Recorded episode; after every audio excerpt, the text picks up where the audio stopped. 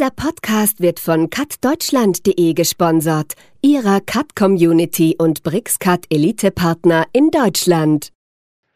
Eigentlich der Kern von AV-Line ist aus der Praxis für die Praxis, weil ich würde mir zum Beispiel niemals von jemandem erklären lassen, wie ich einen Marathon laufe, der selbst noch nie einen gelaufen ist.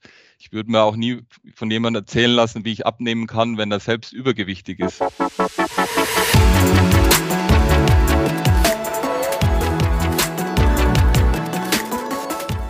Hallo und herzlich willkommen zu einer neuen Folge von Cut Talk, unserem Podcast rund um die Themen Computer-Aided Design, Technologien, Anwendungen und Software. Woran denken Sie, wenn, Sie von wenn von Schreinereien die Rede ist? Meister Eder mit seinem Pumuckel?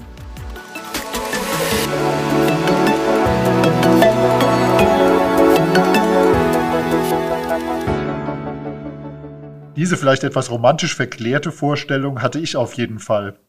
Zumindest bis ich das erste Mal mit Markus Faust von der AV-Line GmbH gesprochen habe. Mit ihm sprechen wir heute über Digitalisierung in Schreinereien und was das überhaupt mit CAD zu tun hat. Guten Tag, Herr Faust. Ja, hallo zusammen. Ähm, Herr Faust, Sie sind selbst Schreiner und heute leiten Sie ein Beratungsunternehmen, mit dem Sie Schreinereien bei der Digitalisierung unterstützen. Erzählen Sie doch vielleicht mal kurz was über Ihren Werdegang. Als ich das am Anfang gelesen habe, war ich echt äh, überrascht, sagen wir mal. Ja, äh, ja, angefangen hat es, hm, also ganz angefangen hat es eigentlich als kleines Kind. Also als Fünfjähriger war schon immer klar, ich werde Schreiner. Äh, also das war bei mir sehr früh äh, die Weichen gelegt und dann ja, ging es halt den Weg, Schreinerlehre, Holztechnik studiert und dann äh, bei einem Innenausbauer als Konstrukteur gearbeitet.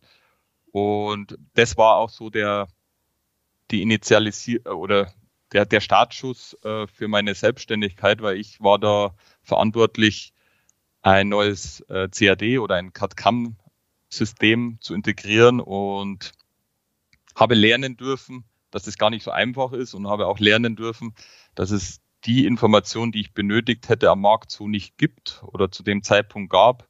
Und das war dann letztlich so der, der Startschuss für mich zu sagen, Mensch, warum gründest du da nicht eine Firma, die wo genau auf diese Fragen, wo du jetzt keine Antwort bekommen hast, äh, wo, wo da da ist und den Unternehmen genau bei dieser Situation hilft, weil äh, es war ein äußerst mühsamer Prozess für mich damals und ich habe viel Lehrgeld bezahlt und äh, habe mir auch eine blutige Nase geholt bei dem Ganzen.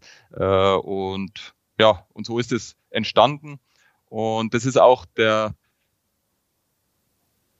Sie sagten vorhin Beratungsunternehmen, da zucke ich immer so ein bisschen zusammen, weil wir sehen uns jetzt nicht so als theoretische Berater, sondern wir sehen uns als äh, Anwender und wir coachen Anwendung und helfen äh, Dinge anzuwenden. Und das ist ein ganz wichtiger Punkt bei der Sache. Und es ist wichtig, einfach dieses aus der Praxis für die Praxis, nicht mit theoretischem Wissen, sondern wirklich mit praktikablen, angewandten Wissen äh, unsere Kunden zu unterstützen.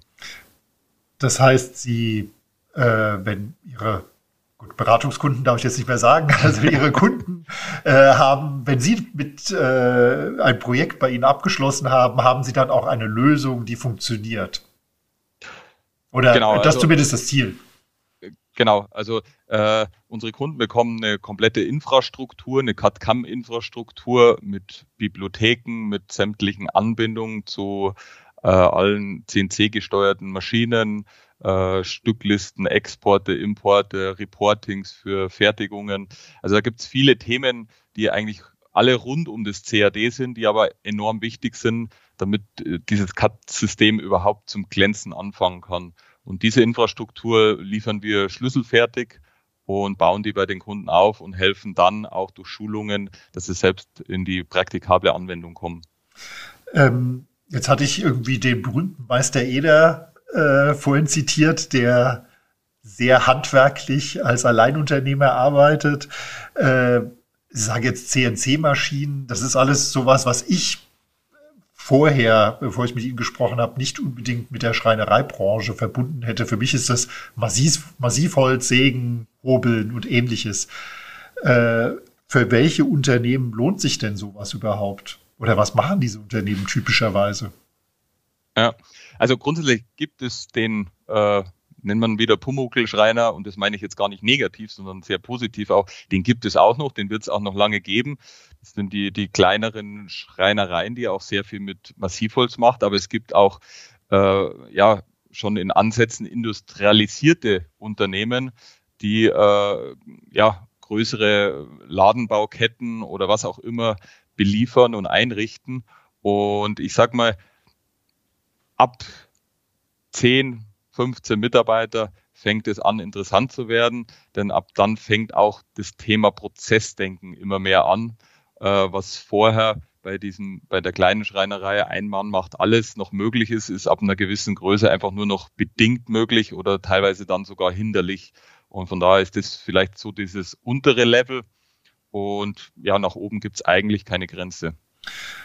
Und wenn wir, Sie haben äh, vorhin erzählt, Ihr erster äh, Job war ein CAD-CAM-System einzuführen. Das stelle ich mir dann so vor, dass ein Konstrukteur, also jemand, der Ihre Ausbildung hat, der plant jetzt beispielsweise eine Ladeneinrichtung und die Planungsdaten werden dann direkt verwendet, um in einem Maschinenpark auch Teile davon fertigen zu können.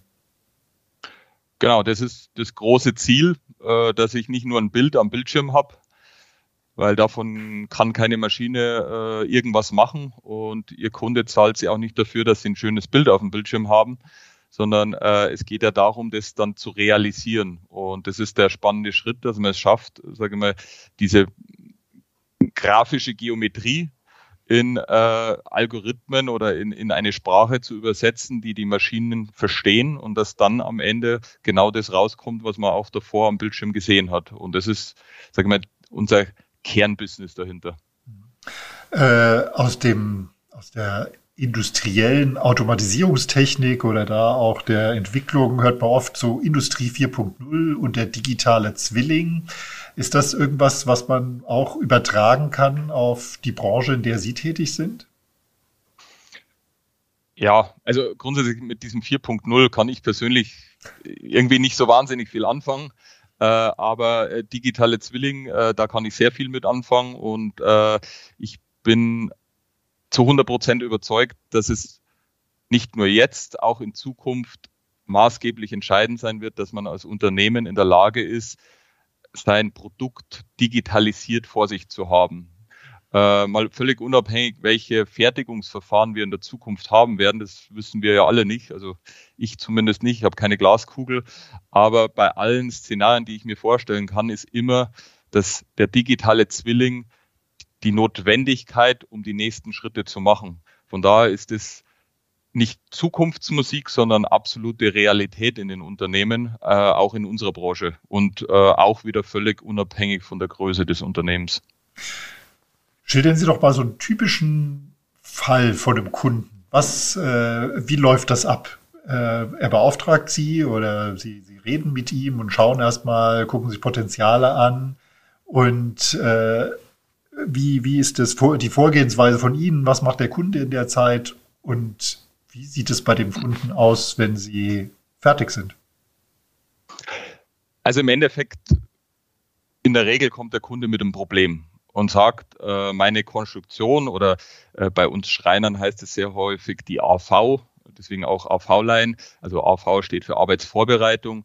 Äh, der sagt einfach nur, ist zu langsam. Äh, wir sind da nicht schnell genug, äh, es funktioniert nicht richtig und so weiter. Das ist immer so das Kernproblem, was er ursprünglich hat.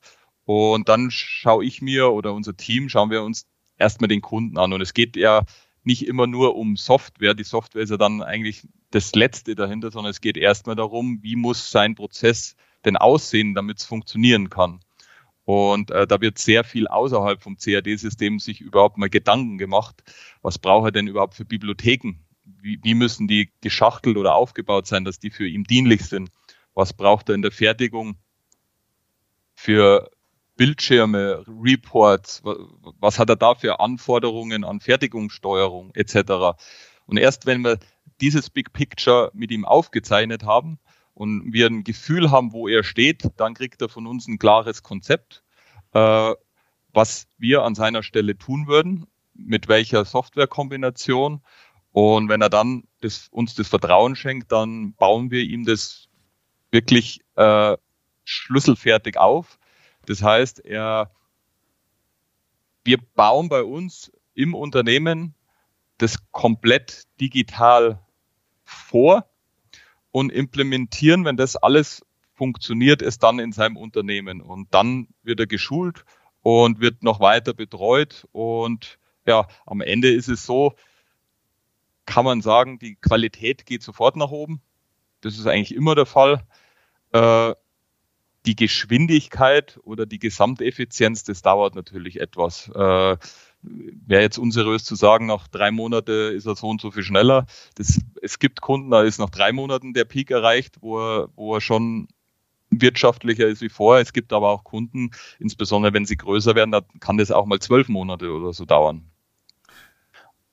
Aber entscheidend, Entschuldigung, aber entscheidend ist natürlich der Gesamtprozess. Also, und das ist uns wichtig. Es geht nicht nur darum, dass jemand ein schnell ein Bild auf dem Rechner konstruieren kann, sondern entscheidend ist der Gesamtprozess, dass das Gesamtunternehmen inklusive Fertigung am Ende wirtschaftlicher ist. Äh, also die, die Ziellinie ist entscheidend und nicht die äh, Zwischenzeit. Gibt es viele Unternehmen, die, also das hört sich äh, jetzt so an, als würden praktisch alle Schreinereien auf Digitalisierung setzen. Äh, ich kann diesen Markt sehr, sehr schwer einschätzen. Ist das so, dass die meisten dieses, äh, dieses Thema angehen oder gibt es viele, die sagen, ach, das ist Zukunftsmusik, sowas brauchen wir nicht, haben wir immer schon anders gemacht? Äh, wie sieht da die Branche aus? Wie ist die Entwicklung? Ich würde sagen, da hat in den letzten zwei Jahren oder zwei, drei Jahren hat sich einiges in den Köpfen verändert. Äh, vor, bis vor drei Jahren war schon so, man musste überzeugen, dass das Thema Digitalisierung überhaupt auch für ihn interessant ist und auch sinnvoll ist. Äh, dieses ob Digitalisierung, diese Frage stellt sich eigentlich fast keiner mehr.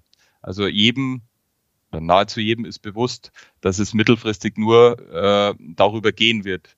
Die Frage, wo jetzt eher aufkommt, ist, wie setze ich es denn um und wie kriege ich es zum Laufen? Also dieses Ob ist durch, also ob wir es brauchen, sondern jetzt geht es mehr darum, wie. Und das ist natürlich ein Dschungel, muss man auch sagen. Es gibt wahnsinnig viele CAD-Werkzeuge, es, es, gibt so viele Tools am Markt, da noch zu, den Überblick zu bewahren, ist natürlich für die Kunden oder für unsere Branche unglaublich schwierig. Und da helfen Sie dann? Genau, ja, äh, wenn jemand möchte, dann helfen wir dabei. Also äh, was, was uns immer wichtig war und ist, wir als Unternehmen sind nicht an eine Software gebunden, sondern wir agieren softwareneutral und setzen die Werkzeuge ein, die wo in dem Moment bei der Firma am sinnvollsten sind. So wie der Schreiner mal den Hobel in die Hand nimmt und äh, mal äh, die Handkreissäge, so nutzen wir auch verschiedene Werkzeuge einfach je nach Kontext und je nach Firma. Also wir sind, wir verkaufen auch keine Software, sondern wir bieten nur diese Komplettlösung und Komplettverantwortung rund um diese ganze so Softwareinfrastruktur. Dass sie keine Software selbst verkaufen, das ist ja nun, also stelle ich mir aus Kundensicht äh, vor, dass das ein Pluspunkt ist. Ja, also dass Leute sagen, okay, das ist jetzt nicht, weil jemand, der an die Software verkaufen will, der äh, gerade seine Software, der hat natürlich ein ganz anderes Interesse als Sie, die sagen, wir sind neutral. Sehen das die Kunden auch so? Da müssen Sie die Kunden fragen, aber äh, äh, ich kann jetzt da nicht eins zu eins für die Kunden sprechen, aber klar ist unser Ziel erstmal durch diese Neutralität auch ein neutraler Partner zu sein und nicht irgendwie ich sage jetzt mal, provisionsgesteuert oder sonst irgendwo zu sein, sondern dass es wirklich um den Nutzen für den Kunden geht. Äh, das ist mal das eine. Und das zweite ist, wo wir schon in der Regel Vertrauensvorschuss haben oder sehr leicht Vertrauen gewinnen können. Darüber haben wir jetzt noch nicht gesprochen, ist, dass wir ja selbst auch ein gar nicht so kleines Konstruktionsbüro haben. Also wir haben ja, wir, wir, wir wenden ja selbst an. Das heißt, unser Kunde kauft ja letztlich angewandtes Wissen bei uns und alles, was er über uns macht, äh, nutzen wir selbst im, im, im, täglichen Ablauf. Und das unterscheidet uns, denke ich, schon äh, von einem Softwarehaus. Ich möchte jetzt da gar nicht polarisieren und sagen, gut, schlecht oder besser, irgendwas. es ist einfach ein anderer Ansatz. Also ich persönlich würde mir jetzt nie, würde nie mit jemandem Fallschirm springen, der wo äh, sämtliche Theorieprüfungen im Fallschirmspringen mit eins bestanden hat und alle Bücher zum Thema Fallschirmsprung gelesen hat. Äh, deswegen würde ich mit ihm da nicht runterhüpfen. Da interessiert mich jeweils lieber eine Person, die vielleicht schon 200 oder 500 Sprünge im Leben gemacht hat, die auch auf Bauchgefühl, auf Intuition zurückgreifen kann und die auch schon mal schwierige Situationen durchlebt hat. Und das haben wir alles. Äh, und wir sind halt, sage ich mal, da eher der, der Anwender, der Pragmatiker, der nicht die Software in der Theorie kennt, sondern in der Anwendung kennt. Und das ist das, was mir unglaublich wichtig ist, äh, was von Anfang an eigentlich der Kern von AV-Line ist, aus der Praxis für die Praxis, weil ich würde mir zum Beispiel niemals von jemandem erklären lassen, wie ich einen Marathon laufe, der selbst noch nie einen gelaufen ist. Ich würde mir auch nie von jemandem erzählen lassen, wie ich abnehmen kann, wenn er selbst übergewichtig ist. Also da habe ich persönlich einfach Probleme damit, das dann auch anzunehmen, weil ich kein Vertrauen habe. Und genau dem möchte ich eigentlich entgegenwirken mit unserem Unternehmen, dass wir selbst die Dinge vorleben. Und es kann jeder bei uns klingeln und bei der Tür reingehen und dann sieht er genau, dass wir das auch tun mit dem mit der Digitalisierung bei sich selbst im Unternehmen, von der Sie sagten, dass Sie auch ein Konstruktionsbüro betreiben, sind Sie da super zufrieden? Ist das genau so, wo Sie sagen, das ist jetzt der Idealzustand? In unserem Unternehmen ja. jetzt? Nee. äh, äh, es gibt immer, und die Reise wird auch nie enden. Also ich glaube, Digitalisierung hat kein Ziel in dem Sinn, sondern Digitalisierung ist eine Reise. Und wir werden heute andere Dinge verändern wie in fünf Jahren und wie in zehn Jahren. Aber ich glaube, ganz wichtig ist, damit man auch nicht frustriert wird oder frustriert ist, das erstmal anzunehmen, dass es ein Weg ist und kein Punkt. So nach dem Motto, da wenn ich bin, habe ich es geschafft, sondern es ist immer, wenn ich die nächste Treppenstufe erreicht habe, kommt das nächste Problem oder kommt eine nächste Herausforderung oder es kommt eine neue Technologie und die Reise wird nie enden. Und äh, ja, bei uns ist auch nicht alles perfekt, logisch, wie, wie in anderen Unternehmen auch.